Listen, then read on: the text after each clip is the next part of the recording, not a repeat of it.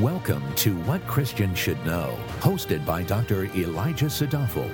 This podcast equips you with clarity and meaningful answers about God, the Bible, and your Christian life. Now, here's Dr. Sadafel. What is the point of Christianity? What is the point of living a godly life? Of going to church? Of telling others about Jesus? What's the point of being obedient? Why do we study the Bible? Why do we pray? Where is all of this heading? What is the ultimate conclusion of the gospel? What I'm getting at is this What is the point of everything? By answering this question, the idea I would like to communicate speaks to the ultimate end of the Christian experience. The ultimate end of the Christian experience is not just eternal life. It is not just to be in heaven. It is not just to live a life free of suffering. It is not just to be reunited with your loved ones. The point of everything is the highest, sweetest, fullest, deepest good of everything, and that good is God Himself. The point of everything is to rejoice in and delight in God for eternity. The point of everything is God Himself. To elaborate on this point, I would like to draw your attention to Romans chapter 5, verses 6 to 11. Personally, I've always liked this text because these six verses succinctly capture the essence of the gospel. That is, they tell us what God has accomplished for us through Christ. Romans 5, 6 to 11 says, For while we were still helpless, at the right time Christ died for the ungodly. For one will hardly die for a righteous man, though perhaps for the good man someone would dare even to die. But God demonstrates his own love toward us in that while we were yet sinners, Christ died for us. Much more than, having now been justified by his blood, we shall be saved from the wrath of God through him. For if while we were enemies we were reconciled to God through the death of his Son, much more, having been reconciled, we shall be saved by his life. And not only this, but we also exult in God through our Lord Jesus Christ, through whom we have now received the reconciliation. God only had one Son, and that Son was a preacher and a Bible teacher. What did Jesus preach? The gospel or the good news.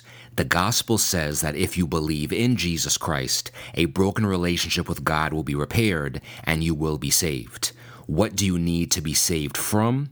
The wrath of God. Romans 5 9 states this clearly. Much more than, having now been justified by his blood, we shall be saved from the wrath of God through him.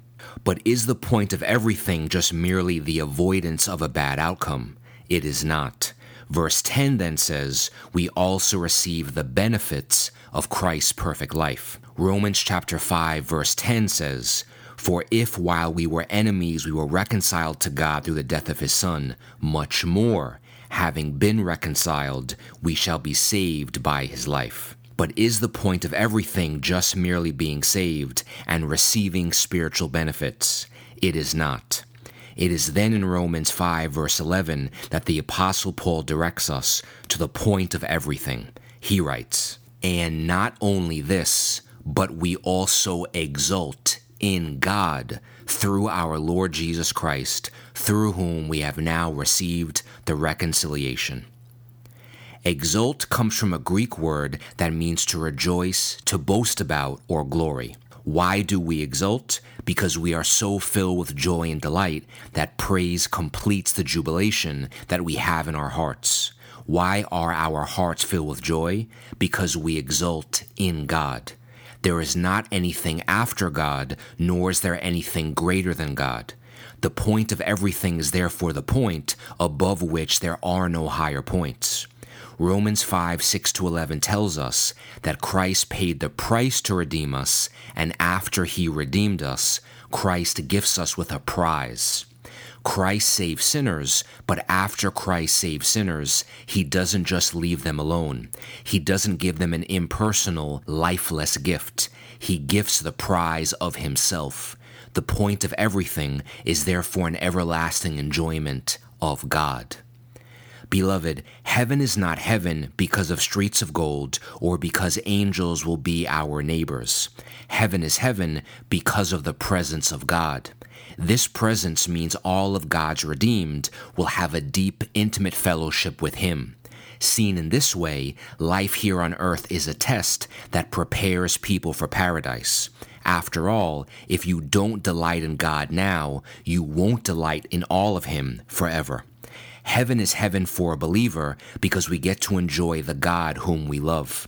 Heaven would be torture for a non believer because they would be in the presence of someone whom they despise. When I say that in paradise we will exult in God forever, human language is incapable of describing that awe inspiring experience of joy. Right now, we only have five senses that may be filled with a sense of spiritual satisfaction better than when grain and new wine abound. Now just imagine heaven where God's elect have hundreds of thousands of senses and every one of them is saturated because we are continually in the presence of an infinite well of joy, contentment, and delight.